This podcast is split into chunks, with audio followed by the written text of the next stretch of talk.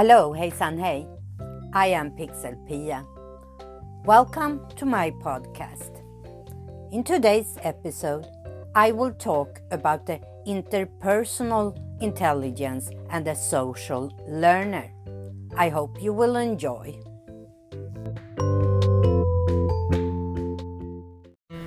Do you like to be part of a team or work in a group? Well, then it's very possible that your, one of your strong intelligence types is interpersonal intelligence. Hello, hejsan hej. I am Pixel Pia. And in today's episode, I'm going to talk about interpersonal intelligence and social learning. So, what is interpersonal intelligence? It is the ability to understand and interact effectively with other people. You have both an effective verbal and non-verbal communication skill. You are sensitive to other people's temperament and moods. And you are also capable of looking at things from more than one perspective. You are very good at social interactions and make friends very easily. Some characteristics for the interpersonal intelligent are extroverted, love crowds, enjoy teaching others, have many friends, are empathetic, and often counsels other people.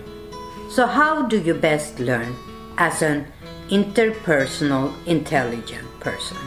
Well, the social learner learns best in interaction with other people. One of the ways to enhance learning is to use role plays. Another way is to put this student or person in a position when, where they are responsible to teach others. As a social learner, you are capable of bouncing your ideas and thoughts of other people. And you are very sensitive for both their verbal and their non-verbal reactions to your ideas. To be part of a study group is a great way for a social learner to learn. It can also be very helpful for you to compare and discuss notes with other social learners. A couple of other good methods is for example, to give advice to someone or to interview someone. At the start of a new area of learning, to brainstorm can be a great idea for a social learner. And to return to that brainstorm at the end of that area to compare your initial ideas with what you actually have learned is another great idea. So, how did the social learners do in my classroom? Well, we tried to use brainstorming as a startup for every new area we used.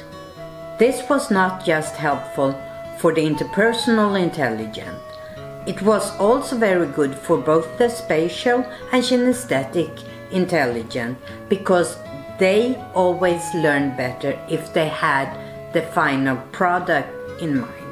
It was also good for both the visual and the logical learner, since they could use diagrams, pictures, mind map as we brainstormed together.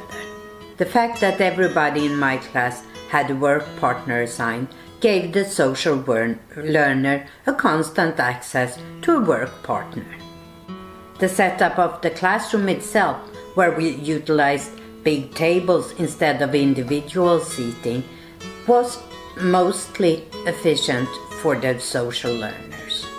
We often worked in groups and the groups were responsible for present their results to other groups and we did this in a couple of ways.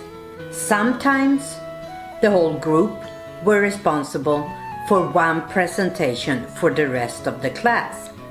Other times we did the presentation in cross groups. That meant that we created new groups with one person from the original groups that were responsible to present their results in this new little group. We also used role play and interviews a lot. For example, if we were doing work about a specific country, they could individually or in pairs be responsible for research one specific area. For example, the nature, what type of industries, the country's history, and so forth. And these individuals or pairs were then the experts for other groups to interview about their specific area. So, what are my final thoughts about the interpersonal intelligent and social learners? Well, the interpersonal intelligent are a great resource. They are a great leader.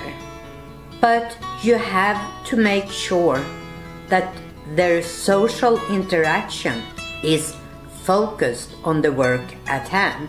As a teacher, you have to make sure that these, these students in their socialization don't let it live its own life.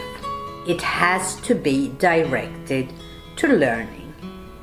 We have all seen the students that see school as their own little party where they come to socialize with their friends. And that is because we as adults haven't succeeded in directing this social interaction towards learning. But if utilized in a creative way, these students can be a valuable asset to any group setting.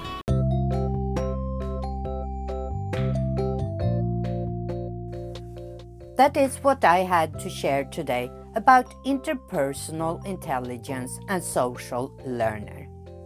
In my next episode, I will discuss the opposite the intrapersonal intelligence and the solitary learner. I hope you will tune in then. That's all for today.